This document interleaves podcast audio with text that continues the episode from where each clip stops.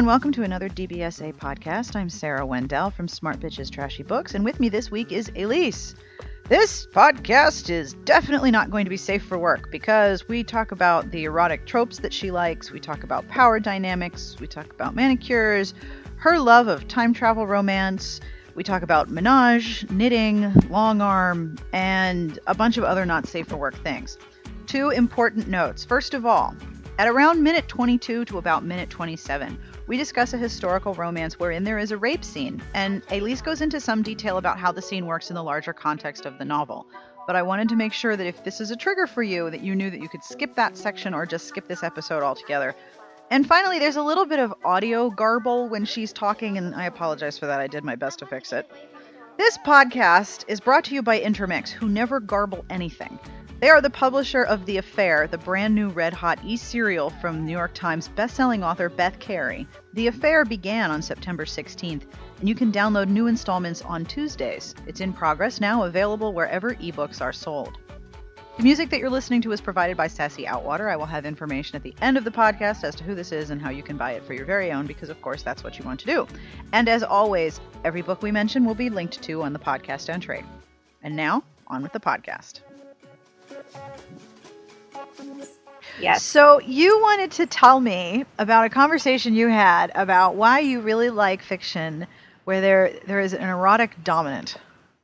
I don't even know how this came up. I think my husband and I we were having like one of those moments where you're just kind of laying around talking about nothing. Mm-hmm. We were talking about there was some kink or something that we heard about or some fetish, and we were both kind of doing the thing like who would be into that. you know what I mean? Like I can't remember what it was, but Turkey was basters, live mice.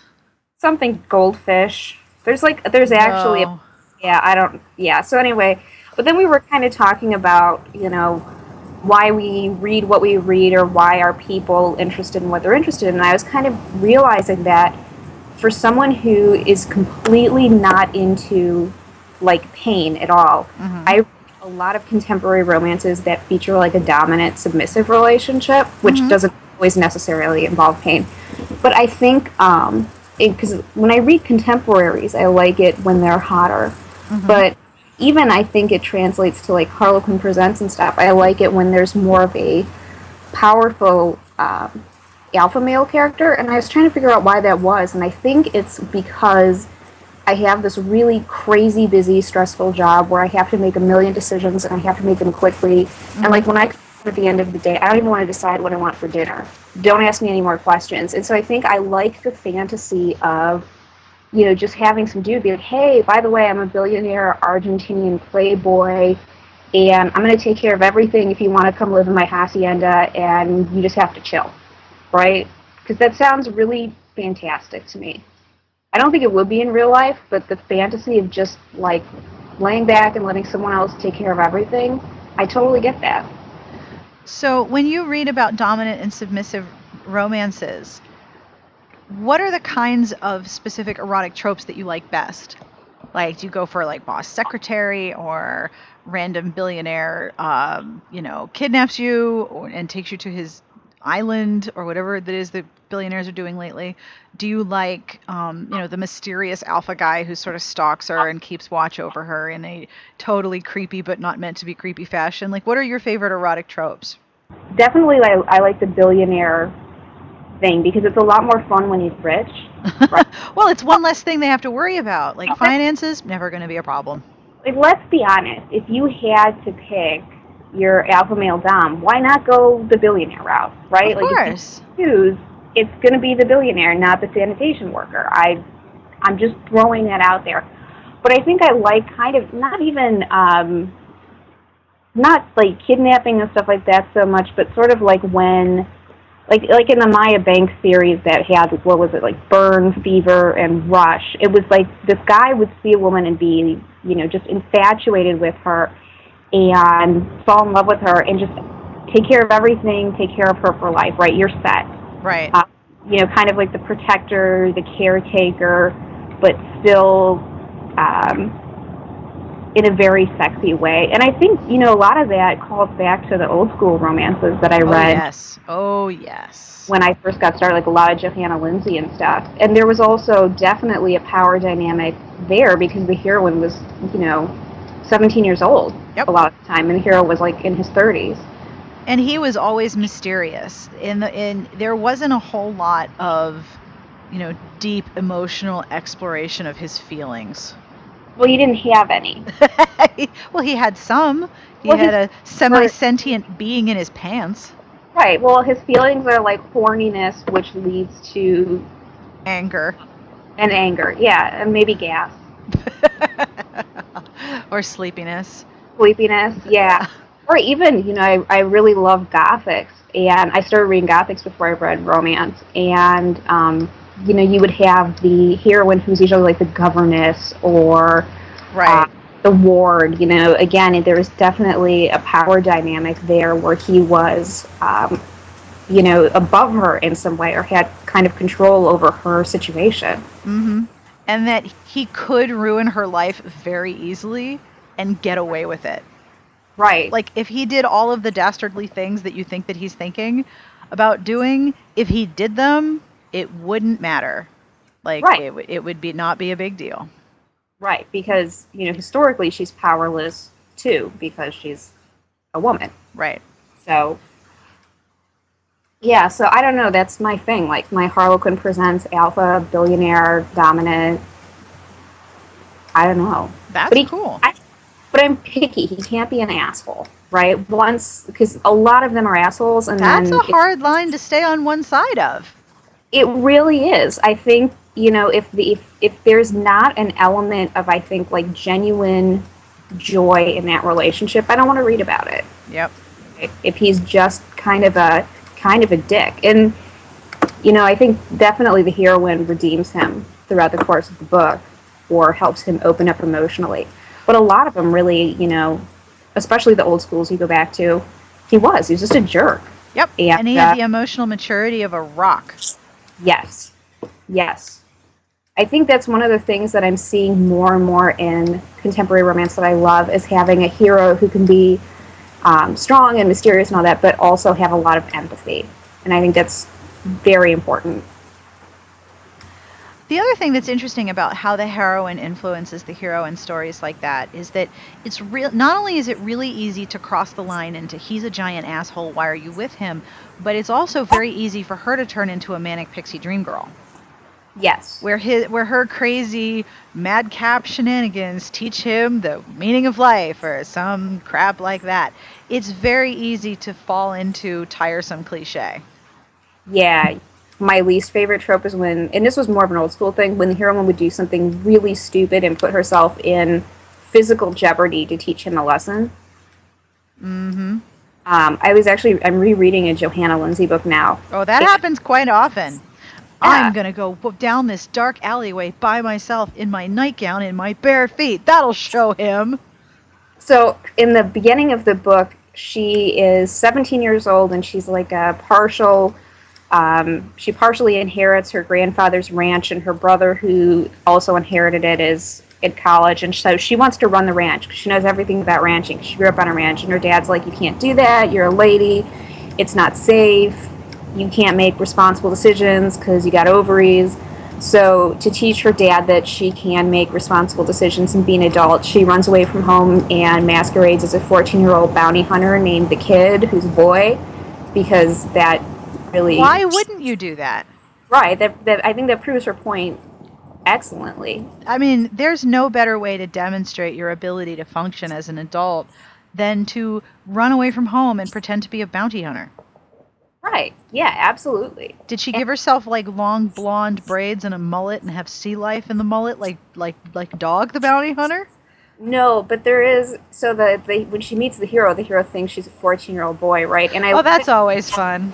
Right. I love not only when the hero has that moment where he questions his sexuality, like I'm attracted to this other male, but also like the terrifying realization that he might be a pedophile, right? In old school romances, like not only am I attracted to this dude, but he's underage.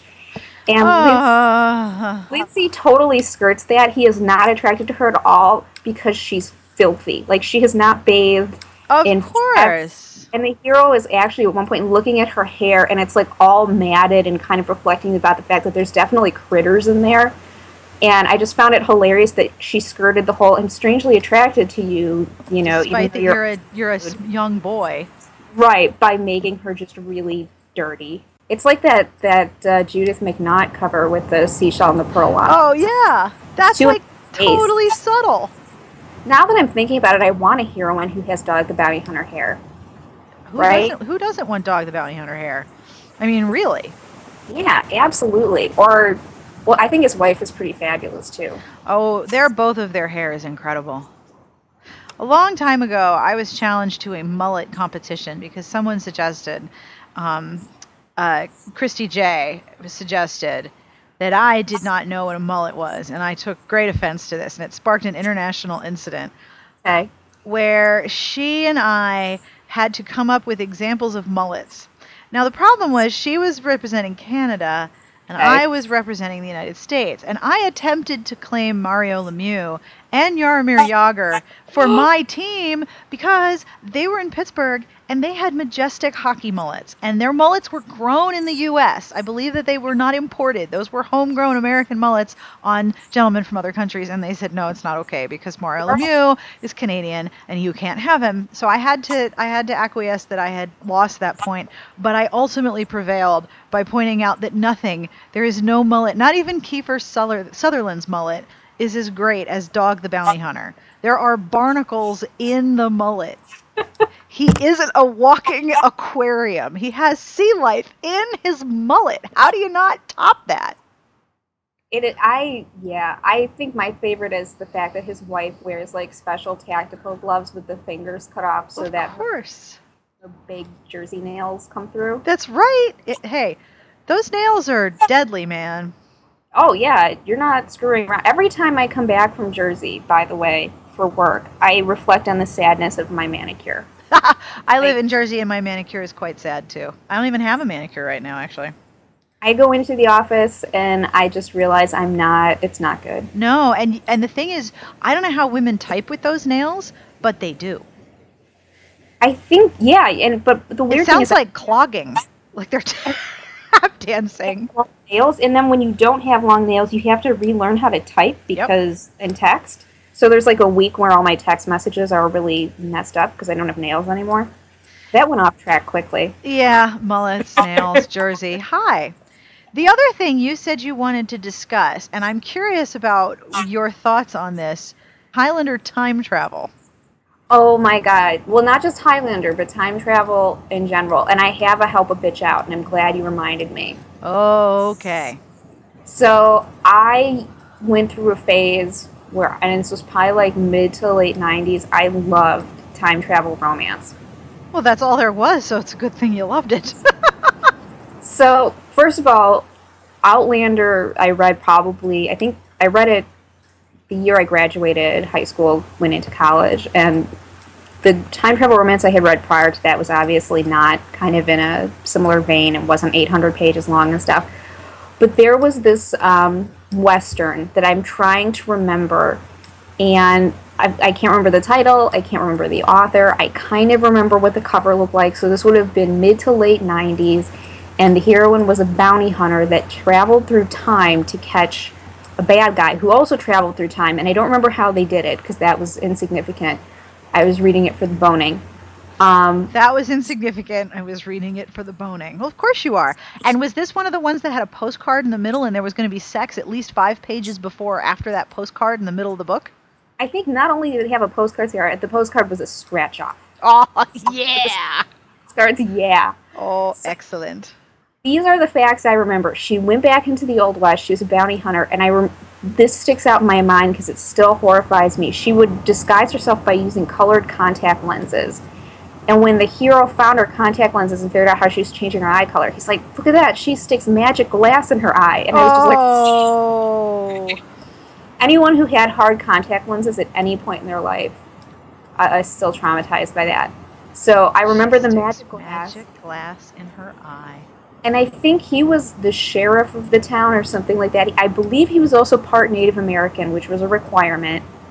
I believe they made love in a waterfall. Who doesn't?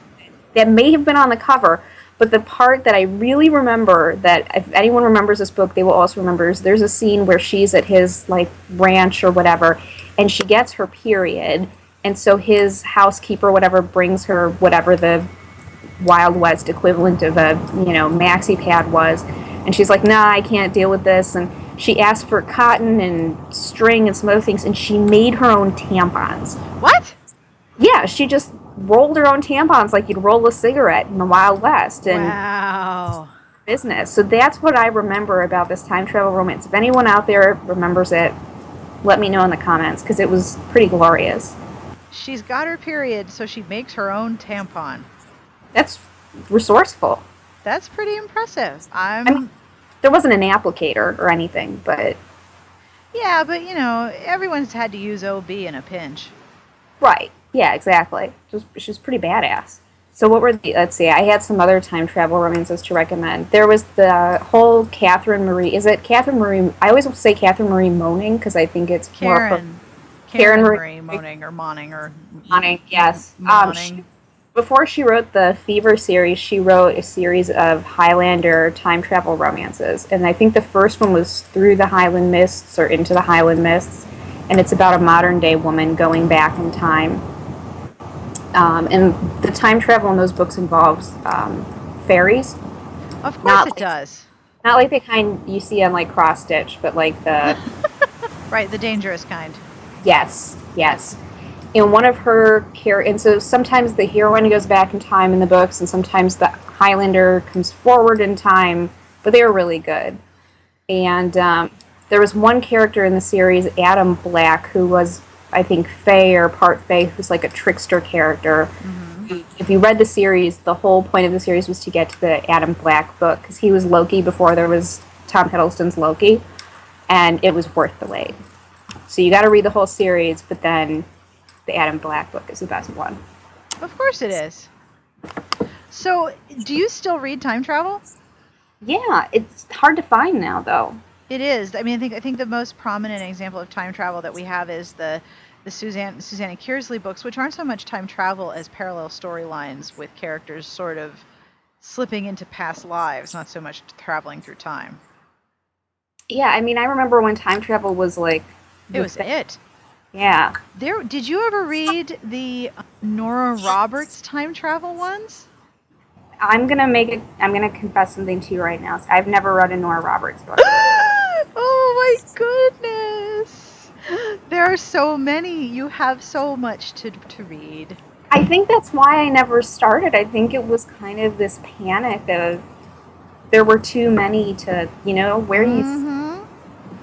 I, there are a lot. I actually did a thread, which Nora Roberts should you read first? And I figured, okay, that makes sense. And then um, I, I didn't realize this, but if you Google which Nora which Nora Roberts should I read first, that's the thing that comes up top on the on the Google sh- search. So we have a ton of traffic just from people looking for the first Nora Roberts to oh. read. I actually have one of hers on audio. Let me see. It was really cheap on Audible, so I downloaded it. There are three kinds of Nora. Well, there's four actually. Four kinds of Noras. So which one do you have? I have think it's Key of Light. That's a Paranora. Okay. That's probably that. That's the first of the Key trilogy. She writes a bunch of trilogies, lots of trilogies, and there's four different kinds of Nora Roberts novels. There's the Paranoras, which are some sort of paranormal element, and she was one of the first to write witches and okay. people who had paranormal powers. And in the first Witches, which is the Donovan series that she wrote for Silhouette, there was three or four of them in the end the women are the ones who have powers and the guy and there's only one dude who has power. The rest of them are all women who are like yeah i can kill you. Okay. Want to see? Then there's uh, paranora vampires paranora witches. The, the ones that's go- the, the trilogy that's going on right now is a witches in ireland. Then there's the straight contemporary noras and those are just straight contemporary romance. Like the bridal quartet is like that um, the Chesapeake Quartet is like that. There's no real paranormal elements, and they're not suspense. There's often a mystery that needs to be solved, but there's no actual killer who's doing gross and d- disturbing things during the course of the story. Then there's the romantic suspense Noras, and when I was writing that article for the Amazon Kindle Love Stories, and they wanted to know like what books scared the crap out of me and which were sort of fun, scary books, Blue Smoke by Nora Roberts scared the absolute poodle out of me because you spend so much time in the head of a sociopathic um, uh, arsonist so okay. not only is he setting people's homes on fire, but he watches his victims and he memorizes their schedule and he figure out figures out what day is the day when none of the neighbors are going to hear her scream and then you're with him while he's committing this crime and I'm like I cannot handle this and I can't stop reading because if I stop now this will be the only thing I think about so I have to finish the book. It was so it was so graphic. Book scared the crap out of me. That sounds like something I would like, actually. Yeah, you would like Blue Smoke. It is seriously suspensey, creepy. And the heroine is an arson investigator because when she was a kid, someone set her family's restaurant on fire and they I think that part of the question is who who did it, who who set fire to her family's restaurant, but she was obsessed with becoming a arson investigator, so she does. And the hero is this guy who's like he's a carpenter and he's totally happy to be working at his house and he's very laid back and one of the things that Nora does really well, especially in romantic suspense, is that she has alpha heroines and heroes who are very chill. Okay, I'd like that too. There's a couple of her really chill, interesting dude heroes. There's that guy from Blue Smoke. There's Carter from the first um, Bridal Quartet book, which is I have to look it up because that's a title and I don't remember those ever. But the hero is a professor and he's really got it bad for the heroine and he has no idea how to approach her. So there are all of these um, scenes where he is asking his friend for advice who gives him absolutely terrible advice as what he should do with his girl. Book one of the Bridal Quartet is Vision in White, and that's where Carter is. And then the other one was Tribute. Tribute you would probably like because that one there's also one of the things that Nora Roberts also does is she writes competence porn. She will write in an, a job or a profession or something where you get an, an, a stunning amount of detail. So with Blue Smoke, it's arson and fire starting, and with Tribute, it's the home improvement one, which has a ghost, I believe, and it has a heroine who's a who's the who's a former child star and the granddaughter of a movie star who um, died under mysterious circumstances. But her neighbor across the street, who's the hero, is a graphic novelist, and he's adorable. Like he's super nerdy, and he's just so great. I I knew this was suspense, and I knew I wasn't gonna like it, but I totally read it for the hero because it's adorable. So, what are you reading right now that you want people to read? So right now I am reading. Um, I just finished and I gave it to um, kind of threw it out there to Redheaded Girl and to Carrie to see if they would read and want to do a joint review because it was so good. I wanted someone else to read it with me. Um, what a Wallflower by Maya Rodale. Oh yeah, you you were like squeeing all over the email. Holy shit! Why did I, you like this so much? I I cannot remember a book that caught me in the feels that hard. Really? So first of all, one of the things that we complain a lot about on Smart Bitches is when authors use rape as a backstory as um, just kind of like a plot device. Yeah, you know? it's a shortcut to emotional depth in the backstory, and it's not properly dealt with. I hate that a lot. And she does the complete opposite of that. So it's a Regency romance. The heroine is named Prudence, and she appeared in the first two books in the Wallflower series. And you find out that Prudence was raped, and she was raped at a ball. So it was um, she's at she's at a ball. She's trying to. Her friends are engaged and getting married, and she's starting to feel like she's on the shelf. And um, this Lord Dudley guy approaches her and kind of takes her hand and leads her down this hallway. And um, she's reflecting on the fact later on that you know as a lady you're taught you don't make a scene even if you feel like something about this is wrong even if he's not letting go of your hand you keep your mouth shut you don't yell you don't do something that would embarrass you so even though she is surrounded by all of these people he gets her alone in this dark corridor and he assaults her And so the rest of the, the book takes place later on, and she's kind of reeling not only from the fact that she was she was raped, but from the fact that all of the rules she's been taught as a lady really did her a disservice. Right? Wow. You don't fight back, you don't make noise. And one of the things she even reflects on is she was grateful that no one found her because then she would have had to marry him. Oh.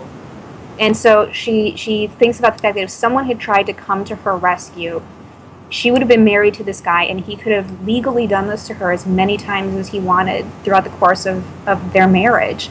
And so she was lucky that no one found her. And um, the other thing that I think she did really well was the there is a rape scene in the book, and it's semi graphic, but it's not sexualized at all, right? It's very much this is about him exerting power. This is about violence. Mm-hmm. And and she's almost kind so of if that's a trigger for somebody, they should not be reading this book. do not read this book. Right. Yeah. I mean if if if this book is like major trigger warnings. She doesn't want to have anyone touch her. She's got, you know, all kinds of PTSD from this obviously. So she finds a, a, a aristocratic man who's gay and they're going to get married. And so it's like an arrangement for the both of them, right? And they're on their way to I can't remember if it was his like country seat or whatever, and they get beset by a highwayman. And her soon-to-be fiance looks at her and he's like, "Well, just you know what, go out there and give that guy what he wants." it's like, yeah. And she's like, "Screw you, dude!" And she manages to sneak out the other door of the carriage and she runs away. And she's literally like walking through the woods by herself, no idea where she is in the countryside, completely alone and she is bound and determined she's not going to depend on anybody ever again, right? Ugh. She's going to handle shit herself. Yeah. And um, she meets this guy on the road who's the hero, and so he's driving down the road and he sees this really like dirty, in distress woman, and he's trying to give her a ride, and she's like, "Nope, keep going." And he's like, "Well, I'll just you know give you a ride to the inn," and she's like, "No way, dude, I'm walking. See you later." And so he goes to the the inn ahead of her and um, buys her room and makes sure the innkeeper knows she's coming and waits for her to get there safely. And so she gets to the inn, and, and the rest of the book, majority of it takes place where they're rained in. So these Huh. two are stuck at the inn, and there's just this torrential downpour. It's washing out roads. They can't go anywhere. So it's a forced proximity book. I do like that. And the hero is just this wonderfully. He's such a good beta hero. He's so, you know, empathetic and sensitive and just genuinely kind, right? He is like a genuinely kind hearted person. And I tweeted Maya Rodale and I'm like, did you make him Tom Hiddleston? Because I think if Tom Hiddleston was a romantic character, it, this would be him, right? yeah. real life, he's like an unnaturally nice person. And her response was like, "Oh, I didn't know who that was." So I looked it up, and yeah, he kind of looks like him. And I'm like, "No, no, no, never mind. He was the point." Um, but you know, throughout the book, he picks up on the fact that something has happened to her to make her um, afraid of men specifically. And he's not stupid, and so he kind of figures she must have been um, assaulted in some way. And he approaches it from this place of just absolute empathy that I think is really important and really kind of unique um, in romance novels like this. One of the things that drives me nuts is when there's a rape backstory and the hero's immediate uh, reaction is almost like anger on behalf of the heroine. Like my response to you having been assaulted is now I must find this person and kill them because in some way this was a slight against me now. Does that make sense? Right. I her experience gives him proprietary rage. Right. And and you know, I think for him it was sadness that she had gone through this. And um, he treats her so respectfully throughout the book and so carefully and and they don't touch for a majority of the book at all. And at the same time, they're absolutely falling in love with each other, and there is this sexual tension that he will not act on, and it's just it's just beautifully, beautifully done. So even though there's a significant rape trigger in this book, this book hits you in all the feels. you i am so in love with her hero like it's not it's it's probably not healthy because he's not a real person but i am madly in love with him Aww. he's yeah, he's just like he's this wonderful, sensitive, but he's still strong and sexy, and you really, um, you really like him. And it is actually a very surprisingly erotic book for a historical. Wow. Well, the escalating tension in a lot of romance now, I find, is increased when there there are so many more boundaries to sexual contact or even physical contact. Yeah, and, and there's a scene where they're traveling back to London together, and they're staying. Um, they're posing as a married couple so as not to um, kind of have questions asked. And they stay in the same room one night, and she's okay with it as long as he doesn't come near her. And she acknowledges that she has these sexual feelings for him, but she's afraid to act on it. And and she talks about the fact that in some way she feels like her body was taken from her because now she's very closed off. And so there's a scene where he just he he sits in a chair and he's telling her kind of like if they were making love what he would do. And he basically like guides her through masturbation so that she can realize like hey you can have orgasms and this stuff feels good and it's okay. It doesn't have to be a bad experience. Whoa. You can do this on your own. I'm not going to touch you. I'm going to stay over here so i don't cross any of your boundaries Wow. maybe i should have prefaced that with cat it's time to put on radio disney now Cats kids are now going, What? Hi, Cats kids. They have their own podcast. They're the backstreet the backseat bookworms. that's awesome i thought you were going to say backstreet boys No, they're not the Backstreet Boys. That's awesome. I love it. So yeah, that's what a wildflower wants, and it's just a beautifully done book. It really is. Everyone should go buy it. Go buy Wow. What else are you completely in love with? Or is that the book that's sort of taken over for you right now?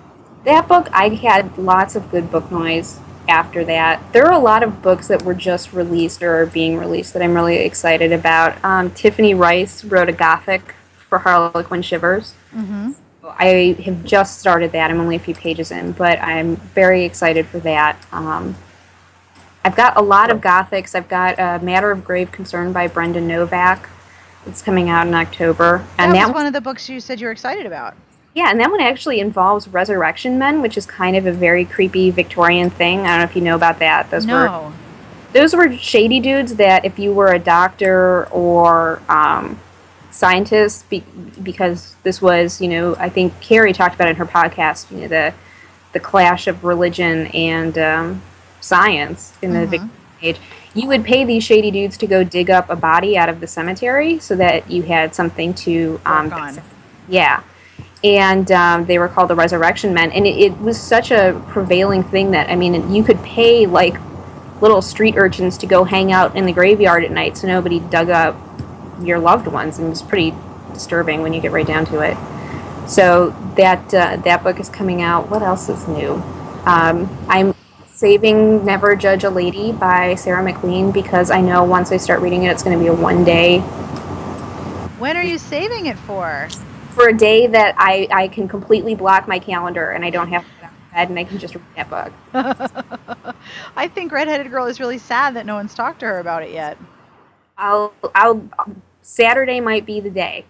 Saturday the day, then we can discuss. Okay, good, because I want to hear what you guys think of it. Already the cover is amazing. Isn't it gorgeous? It's so- the cover is incredible. They did a great job with that cover. Have you seen the cover of um, Duke of Dark Desires by Miranda Neville? No, They knocked that one out of the park too. That really? I'm a total cover whore because I still I still read paperbacks.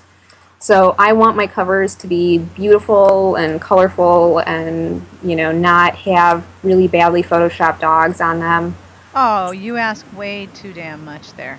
or three arms that you don't know where. I I am personally ready to stop the abuse of Photoshop tattoos. Yeah, yeah, and it's always the tribal one too. Yes, it's always a tribal one, and it's always gray, and it's always fugly.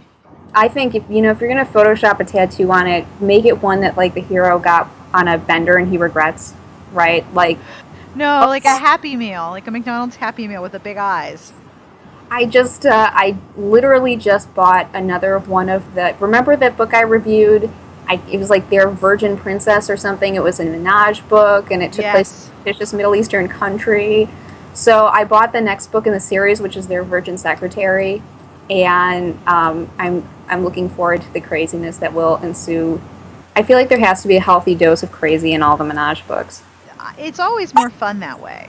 Yeah, and you know, when I first started reading them, I was woefully naive, and it sent me down the rabbit hole at Pornhub because I had to be like, how does DP really work, right? Wait, isn't there gravity? Gravity has to be at play here, right?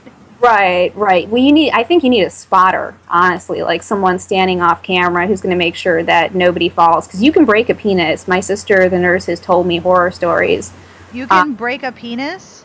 Mm-hmm. Yeah. If it's if it's engorged and like there's enough trauma, you can really. It's not good.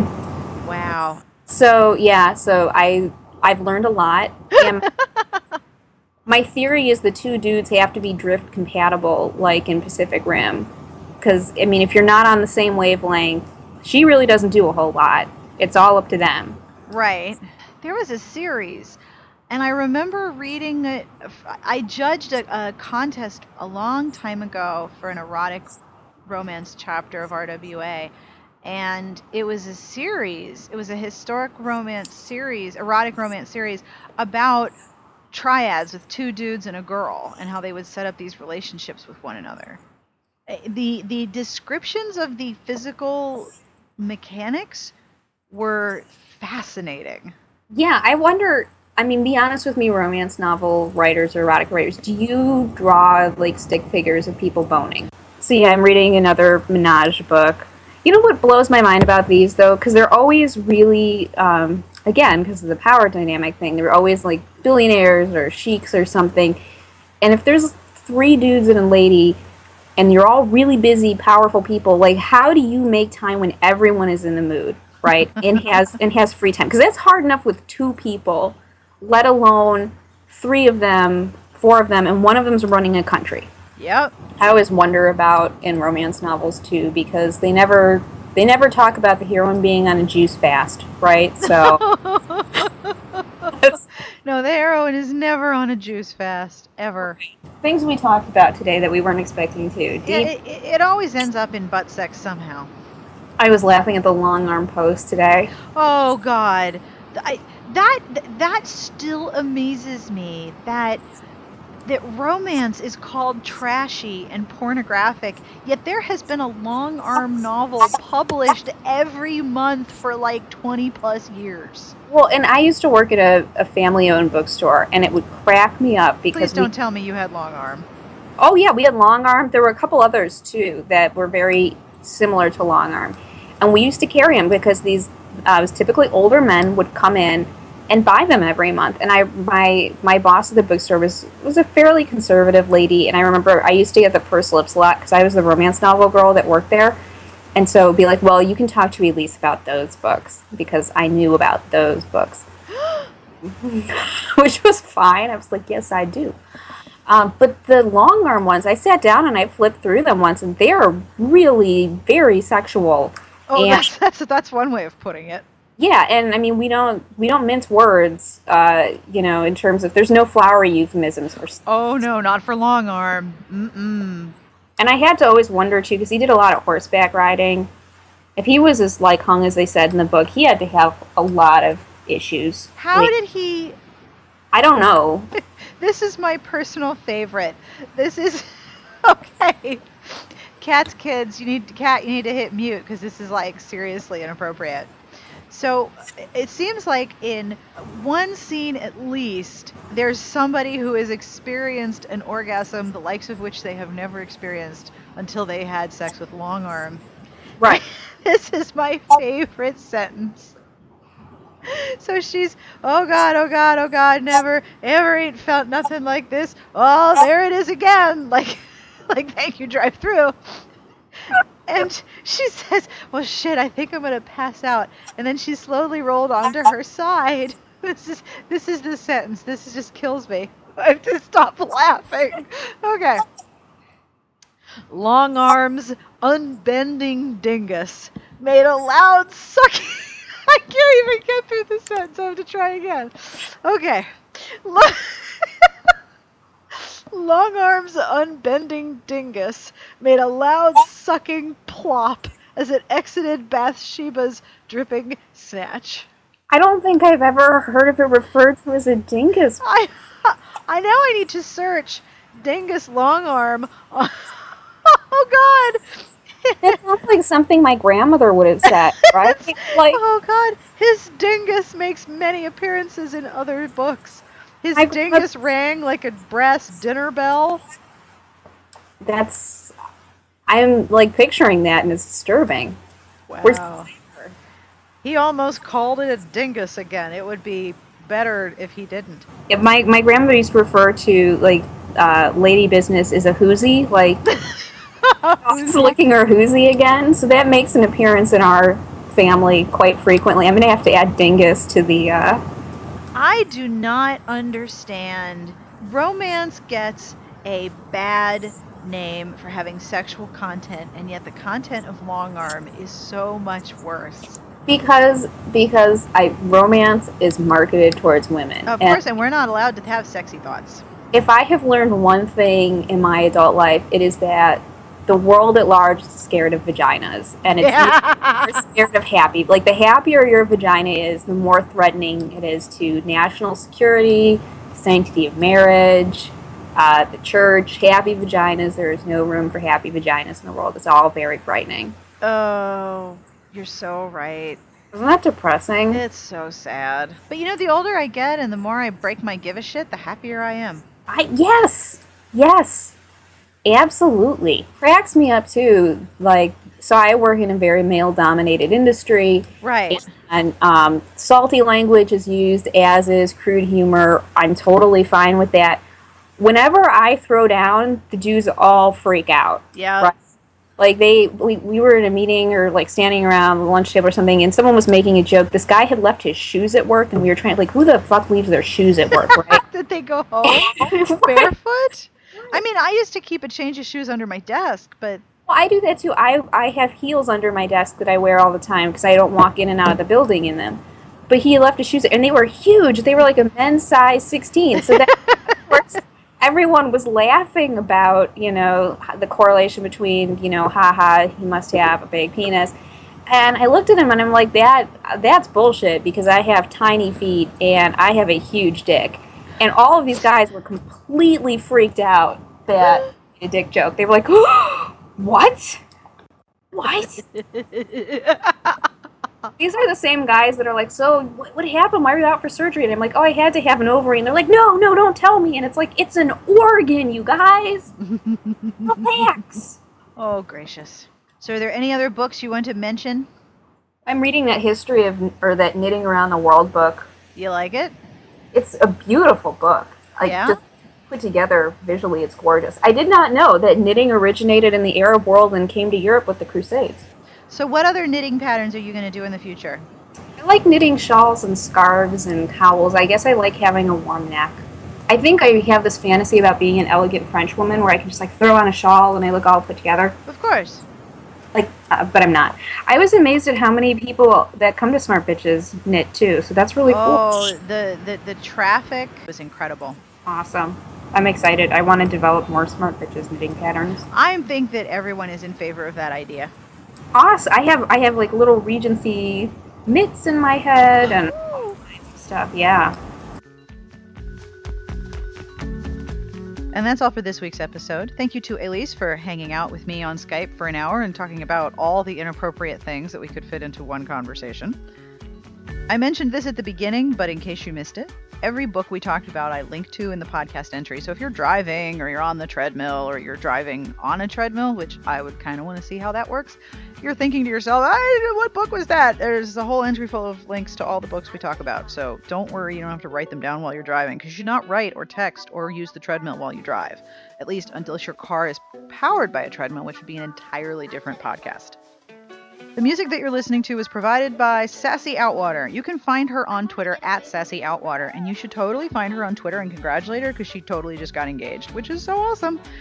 This music is by Caravan Palace, which is a French group, and this song is called Cottonheads from their album Panic in the USA. I will have links to the album as well, should you wish to own this fine, fine music of your very own. This podcast is also brought to you by Intermix, publisher of The Affair, the brand new red hot e serial from New York Times bestselling author Beth Kery. The Affair began on September 16th, and you can download new installments on Tuesdays, wherever ebooks are sold. If you like the podcast, you can subscribe to our feed. You can find us on iTunes. You can find us on Podcast Pickle. I bet Longarm subscribes to Podcast Pickle. And we're also on Stitcher. And if you have ideas or feedback or questions or recommendations, or you really want to know something about Carrie or Elyse or Redheaded Girl or anyone, you can email us at sbjpodcast at gmail.com or you can call our Google Voice number at 1 201 371 DBSA. Future podcasts will feature me and Jane, possibly both of us, talking about romance novels because that's what we do here. And if you've subscribed and if you've been listening, we really appreciate it. And Jane and Elyse and I all wish you the very best of reading. Have a great weekend.